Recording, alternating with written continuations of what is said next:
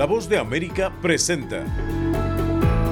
Buenos días América. Desde Washington, la actualidad informativa.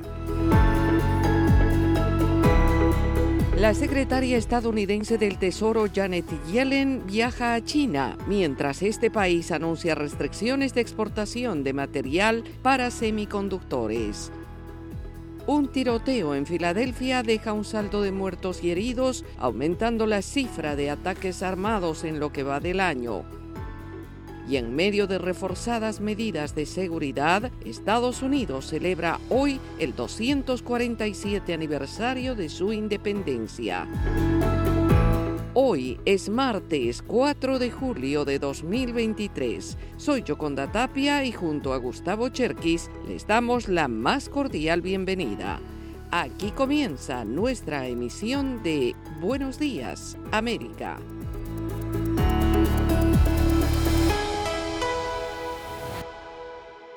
China anuncia que controlará las exportaciones de metales esenciales en la industria de semiconductores, mientras la secretaria Janet Yellen se prepara para viajar a Pekín.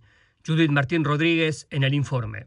En la misma semana en la que la secretaria estadounidense del Tesoro Janet Yellen visitará China para reunirse con altos funcionarios de ese país en un nuevo intento por destensar las relaciones entre Estados Unidos y China, desde Pekín anunciaron la restricción de exportaciones de determinados materiales necesarios para la fabricación de chips. La decisión adoptada por el Ministerio chino de Comercio representa el último revés para Washington a medida que avanza la carrera entre ambas potencias por el el acceso y creación de semiconductores, elementos imprescindibles para la fabricación de nuevas tecnologías. Paralelamente, en la esfera diplomática continúan los esfuerzos entre ambas potencias por progresar en sus vías comunicativas a fin de evitar malentendidos que pudieran desembocar en serios conflictos. La visita de la secretaria del Tesoro Janet Yellen a China es la segunda de un alto miembro del gabinete de la administración Biden a la potencia asiática en apenas unas semanas y previo a su visita dijo en entrevista con la cadena de noticias MSNBC. Realmente damos la bienvenida y queremos tener una relación económica saludable y creemos que es generalmente beneficiosa.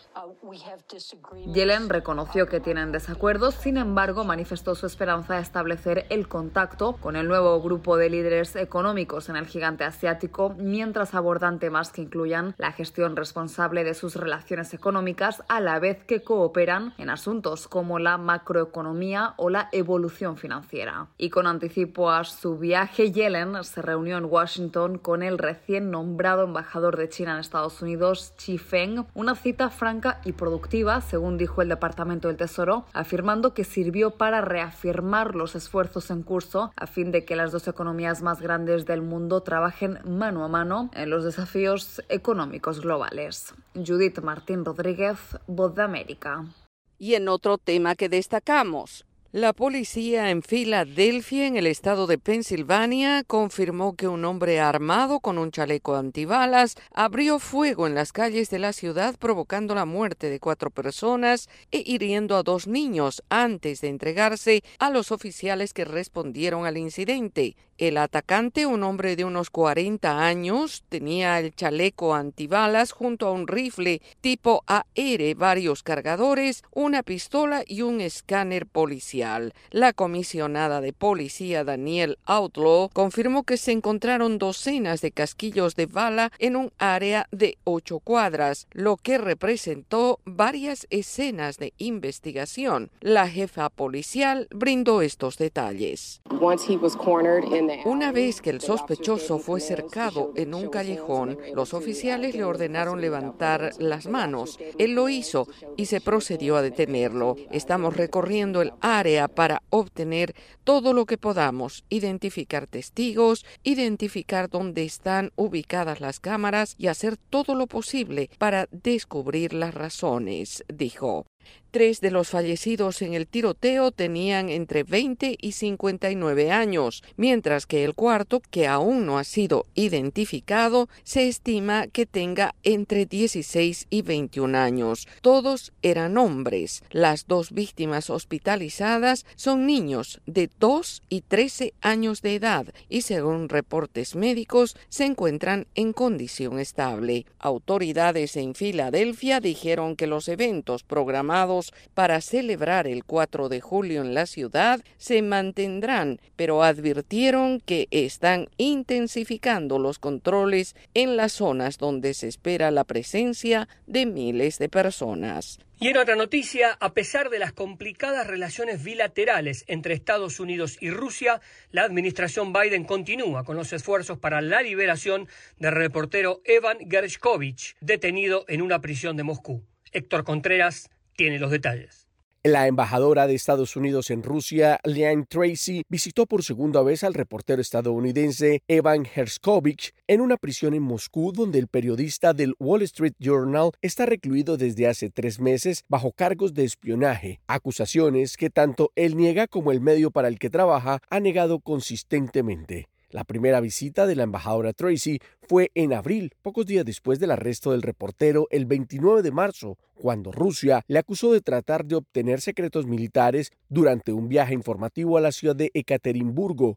El mes pasado, un juez rechazó la solicitud para que Herskovich, de 31 años, fuera liberado mientras esperaba el juicio, un acto que fue catalogado por la diplomática estadounidense como diplomacia de rehenes por parte de Rusia.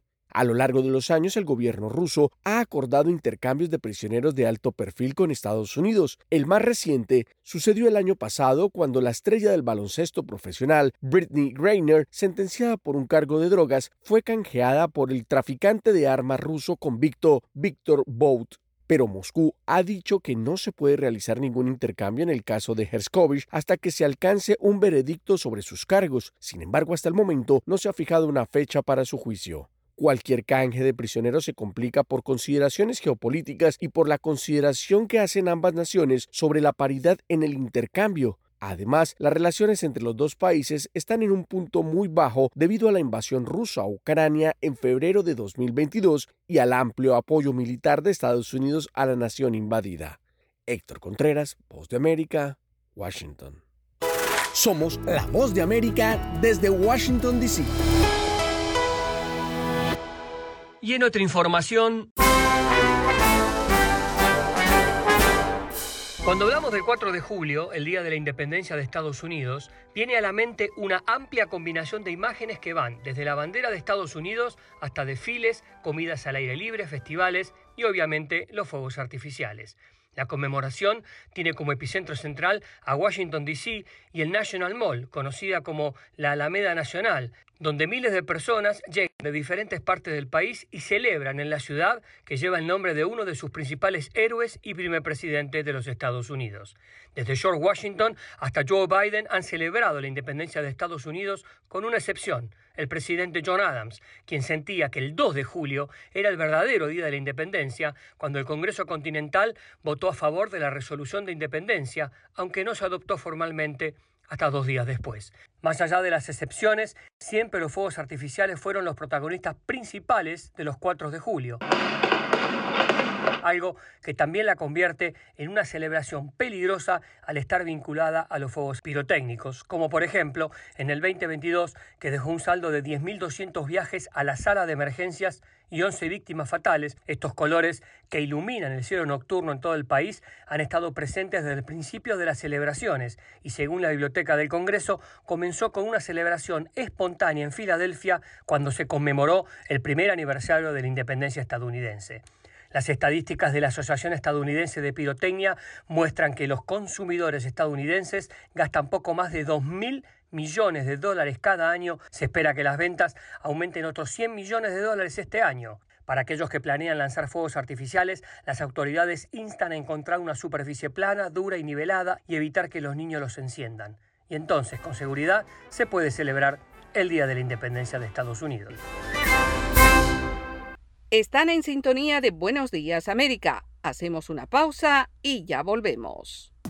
La Voz de América te invita a ser parte de nuestra familia a través de las redes sociales. Encuentra en tu muro las últimas noticias de tu país en su conexión con Estados Unidos, la región y el mundo. Historias que empoderan las voces latinoamericanas de política, economía, salud, actualidad, balanceadas y precisas. Únete a un equipo de origen hispanoamericano que trabaja para conectarte con los tuyos. Síguenos en Facebook y conviértete en protagonista de una historia que tú mismo ayudarás a construir.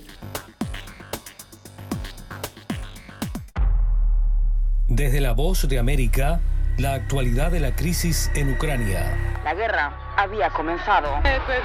Sin duda todo esto nos afecta mucho, pero confío en la justicia de la causa ucraniana. Mientras la ofensiva militar rusa avanza sobre Ucrania. Una cobertura completa y análisis a diario. Habitantes quieren escapar cuanto antes. Salvador no escapará a los efectos. El ejército ucraniano dice que la cantidad de ataques de artillería en la... Haciéndose audible la invasión en Ucrania. Guatemala condenó enérgicamente la tensión que crece entre Ucrania y Rusia. Sintonícenos y síganos en las redes sociales como Voz de América.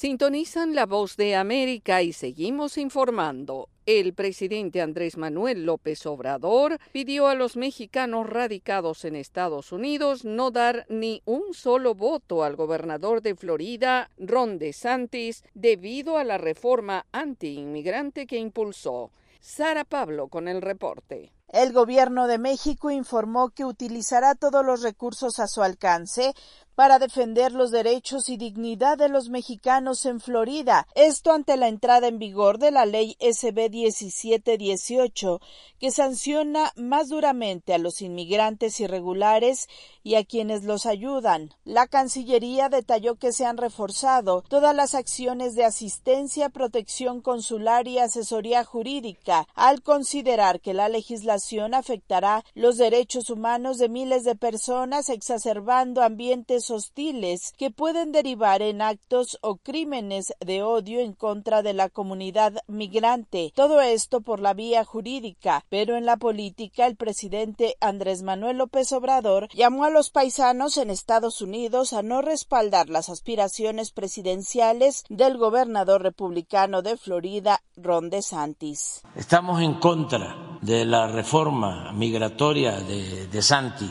que está en contra de los migrantes ni un voto a De Santi. El que no quiere a su patria no quiere a su madre. Ni un voto a quienes desprecian a los migrantes. La Cancillería advirtió que la criminalización no es el camino para resolver el fenómeno de inmigración indocumentada pues la existencia de mercados laborales transnacionales y la intensidad de los lazos comerciales no pueden ser ignorados por medidas inspiradas en sentimientos de xenofobia y nacionalismo blanco. Sara Pablo, Voz de América, Ciudad de México. Y en más información sobre este tema, grupos proinmigrantes anticipan acciones legales para bloquear la legislación del gobernador de Florida mientras se registran protestas con esta ley que criminaliza a los indocumentados. Anthony Belchi tiene este reporte. Son inmigrantes indocumentados, protestan contra la nueva ley SB 1718 de Florida, que entró en vigor este sábado 1 de julio y que, entre otras cosas, castiga con hasta 15 años de prisión por trasladar a alguien sin papeles al estado de Florida. Terrible, terrible, de verdad. Este, la gente está muy preocupada, muchas familias moviéndose del estado porque esta, esta, esta ley es cruel. El uso de identificaciones diferentes a las de Florida ya no son válidas, los hospitales tienen que reportar a los migrantes indocumentados y las empresas con 25 o más empleados quedaron obligadas a verificar el estatus migratorio de sus trabajadores. Los migrantes argumentan que ellos simplemente están haciendo el trabajo que otros con papeles no quieren hacer. Los que trabajan en construcción, los que trabajan en el campo, los que trabajan en las casas, mujeres y hombres, somos nosotros los inmigrantes los que trabajamos aquí. Pocas horas después de que la ley quedara activa, grupos proinmigrantes anunciaron que próximamente presentarán una demanda. Denuncian que es una ley que amenaza los derechos de las personas. Aquí no se trata de que esté del lado de los indocumentados, esté del lado de la justicia. Y lo que está haciendo Ron DeSantis es inconstitucional. Y mientras prevalezca la democracia en este país, le vamos a demostrar a él que sus leyes son inconstitucionales. El gobernador defiende que la ley solo pretende luchar contra el tráfico humano y las políticas migratorias de Biden, mientras los activistas hacen un llamado para seguir en la lucha. Hay que luchar y vaya, lo que nosotros queremos es trabajar y salir adelante y no venimos a robar. Mientras tanto, las organizaciones proinmigrantes aseguran que van a seguir movilizándose con un objetivo, el de revocar esta ley del gobernador Ron DeSantis.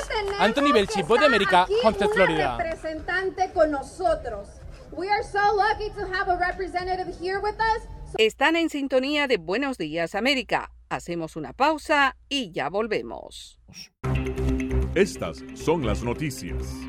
A tempranas horas de la mañana, acompañado por sus aliados políticos, el presidente no coincide con la medida unilateral implementada por el gobierno de Estados Unidos. Que ya por precaución han recomendado no viajar a la zona estos son los corresponsales de la Voz de América.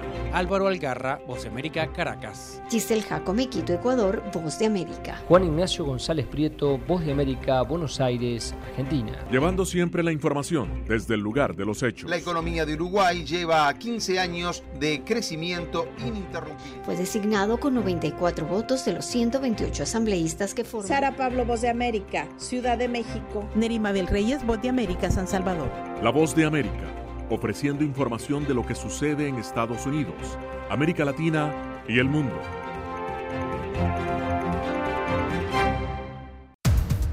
Los acontecimientos de Estados Unidos, América Latina y el mundo en 30 minutos. Con corresponsales en varios puntos del país. El Mundo al Día se emite desde nuestros estudios en Washington a través de nuestras afiliadas en la región latinoamericana con la información balanceada de lo que sucede en Estados Unidos y el mundo. ¿Qué tal amigos? Les saluda Henry Llanos para invitarlos a escuchar Deportivo Internacional. De lunes a viernes, el resultado y las noticias de los eventos deportivos internacionales en un solo lugar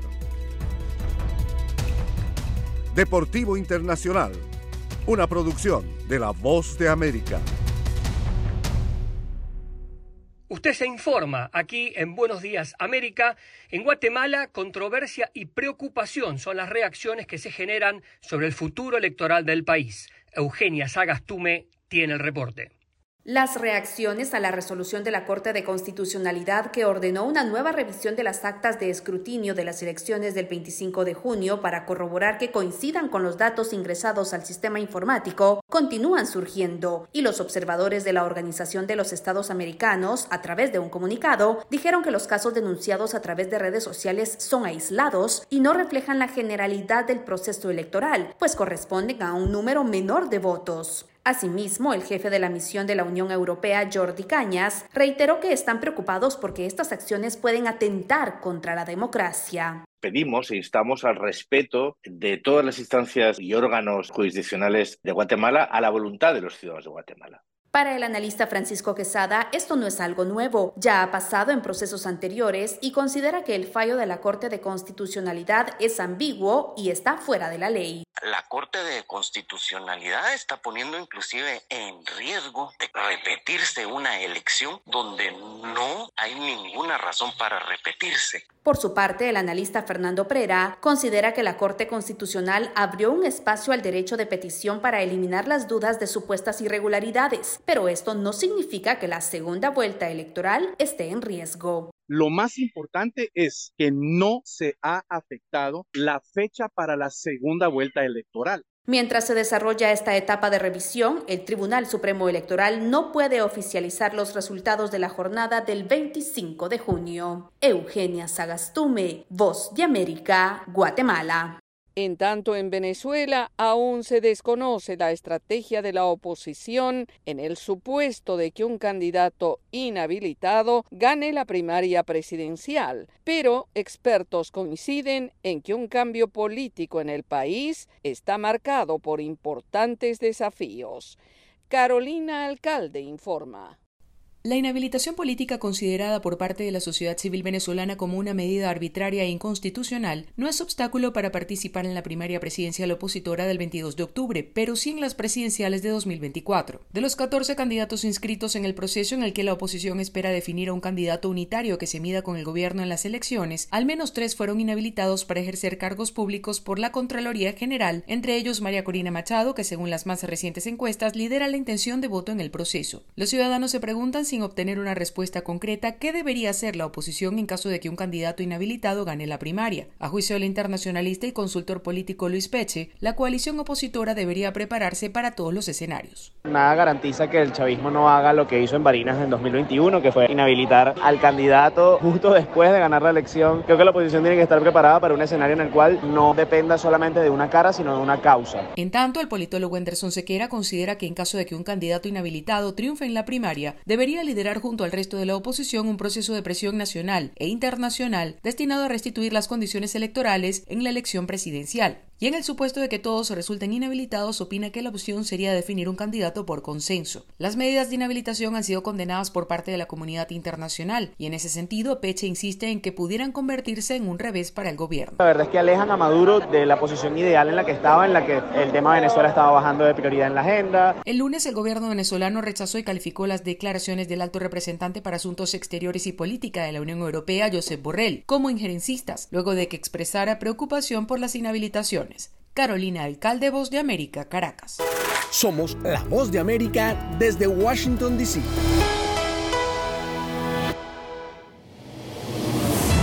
Y ahora, en Buenos Días América, nos vamos a la sala de redacción de La Voz de América.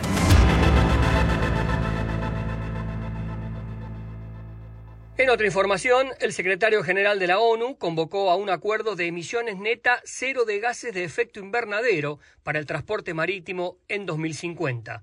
Esta es una actualización de nuestra sala de redacción. Durante el inicio de una reunión de los miembros de la Organización Marítima Internacional, la OIM, que se considera clave para lograr el objetivo internacional de limitar el calentamiento global, el secretario general de la Organización de las Naciones Unidas, Antonio Guterres, instó a los países miembros a un acuerdo para alcanzar las emisiones netas cero de gases de efecto invernadero en 2050 y a acelerar los esfuerzos de descarbonización. Durante la reunión que se realiza en Londres y a través de un video, el secretario Guterres pidió a los países miembros de la OIM adoptar una nueva estrategia internacional para el transporte marítimo. La ciencia nos dice que todavía es posible limitar el aumento de la temperatura global a 1.5 grados centígrados, pero requiere un esfuerzo global inmenso e inmediato. Y el transporte marítimo, que representa casi el 3% de las emisiones globales, será vital. El transporte marítimo, que también representa cerca del 90% del comercio mundial, se enfrenta a peticiones de ecologistas e inversores para adoptar medidas más concretas como una tasa sobre el carbono. Sobre este punto el secretario Guterres expresó. La industria ha visto algunos progresos, pero debe moverse mucho más rápido para ponerse en marcha e impulsar la inversión y la innovación. Les insto a que abandonen Londres habiendo acordado unas estrategias de gases de efecto invernadero. Los países de la Organización Marítima Internacional, la Agencia Marítima de la ONU, se reúnen esta semana para adoptar una estrategia mejorada sobre emisiones de gases de efecto invernadero, cuyos detalles concretos aún se están debatiendo. Sala de redacción, Voz de América. Están en sintonía de Buenos Días América. Hacemos una pausa y ya volvemos. Desde la Voz de América, la actualidad de la crisis en Ucrania. La guerra había comenzado. Sin duda todo esto nos afecta mucho, pero confío en la justicia de la causa ucraniana. Mientras la ofensiva militar rusa avanza sobre Ucrania. Una cobertura completa y análisis a diario. Sus habitantes quieren escapar cuanto antes. Salvador no escapará a los efectos. El ejército ucraniano dice que la cantidad de ataques de artillería en la... Haciéndose audible la invasión en Ucrania. Guatemala condenó enérgicamente la tensión que crece entre Ucrania y Rusia. Sintonícenos y síganos en las redes sociales como Voz de América.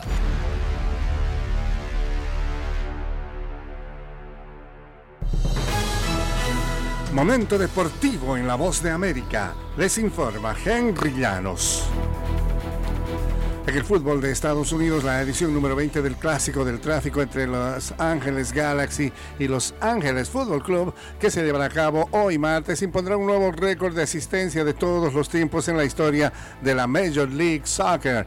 El derby angelino se llevará a cabo por tercera ocasión en esta temporada. Tendrá como sede el Rose Bowl Stadium como parte de los festejos del 4 de julio, Día de la Independencia. El Galaxy dio a conocer que los boletos ya están agotados. Se estima una asistencia de casi 80 mil aficionados. La marca de la mayor asistencia a un juego del circuito estadounidense se estableció en 2022, el 5 de marzo, cuando Galaxy se enfrentó al Charlotte Football Club ante un total de 74.479 espectadores en el Bank of America Stadium. Este también será el mayor aforo logrado por los equipos angelinos en su joven historia de rivalidad y el eh, municipio brasileño de Mangaratiba anunció que se ha multado al futbolista Neymar por unas obras que ha hecho en su casa de playa en esa ciudad del estado de Río de Janeiro y que fueron suspendidas por autoridades medioambientales. La multa fue fijada en 16 millones de reales, unos 3 millones de dólares o de euros y se refiere a la construcción de un lago artificial en los amplios jardines de la residencia en la que el jugador de la selección brasileña y el eh, Paris Saint-Germain francés descansa en estos días. Hace dos semanas la residencia fue visitada por autoridades medioambientales que descubrieron diversas irregularidades, embargaron las obras y prohibieron el uso del lago, una decisión que Neymar incumplió, por eso será multado. Henry Llanos, Voz de América, Washington.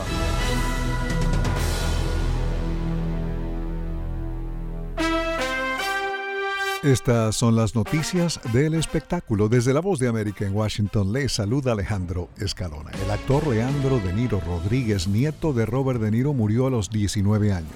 Su progenitora, la actriz, también Drena De Niro, la mayor de los siete hijos de Robert De Niro, anunció la noticia en Instagram.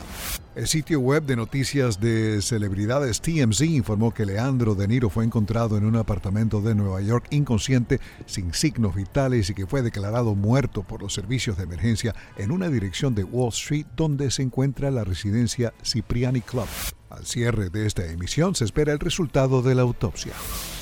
Este martes continuó en Londres el juicio por abuso sexual al actor estadounidense Kevin Spacey. Uno de los acusadores describió al actor como una serpiente predadora que a muchos actores se les había advertido que debían evitar. El acusador trabajó con Spacey en el Teatro Old Vic de Londres a principios de la década del 2000. Otros tres hombres lo acusan de asalto sexual en el Reino Unido. Spacey, de 63 años, se declaró inocente de decenas de cargos por hechos presuntamente ocurridos entre 2001 y 2013. Se prevé que el juicio tarde cuatro semanas. Esta semana en streaming tenemos la regrabación de Taylor Swift de Speak Now, también Sterling K. Brown y Mark Duplass como los dos últimos hombres sobre la faz de la Tierra en la comedia de ciencia ficción Biosphere, disponible en los cines ya y on demand el viernes 7 de julio y 80 for Brady ya está en Prime Video. La película, inspirada en una historia real, Está protagonizada por Lily Tomlin, Jane Fonda, Rita Moreno y Sally Field como un cuarteto de fanáticas de los Patriots que van al Super Bowl para ver jugar a Tom Brady. Hoy, martes 4 de julio, Estados Unidos celebra un nuevo aniversario de su creación. 247 es el número mágico. Según académicos entrevistados por la televisión pública estadounidense, el país continúa siendo un experimento social que atrae gente de todo el mundo. Expertos también creen que cuando dentro de mil años estudie la civilización actual, Estados Unidos será recordado por tres cosas. Su constitución, el béisbol y el jazz. Hablar de Estados Unidos es hablar de los inmigrantes que durante siglos han dado forma al país, aunque lo verdaderamente importante de la experiencia de emigrar a cualquier país no es necesariamente el destino, sino el viaje, dicen por ahí. Desde la voz de América en Washington se despide Alejandro Escalona. Será hasta mañana.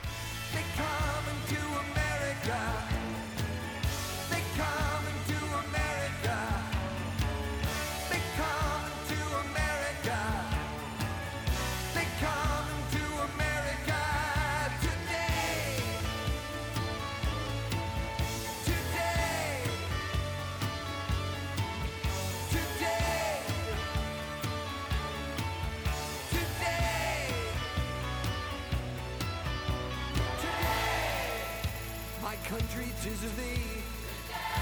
Sweet land of liberty, of the I sing. Y así llegamos al final de Buenos Días América. Soy Yoconda Tapia y les agradezco el privilegio de la sintonía. Soy Gustavo Cherkis y les invito a conectarse con nuestra página web, vozdeamerica.com o seguirnos en Twitter, arroba Voz de América. Será hasta nuestra próxima emisión.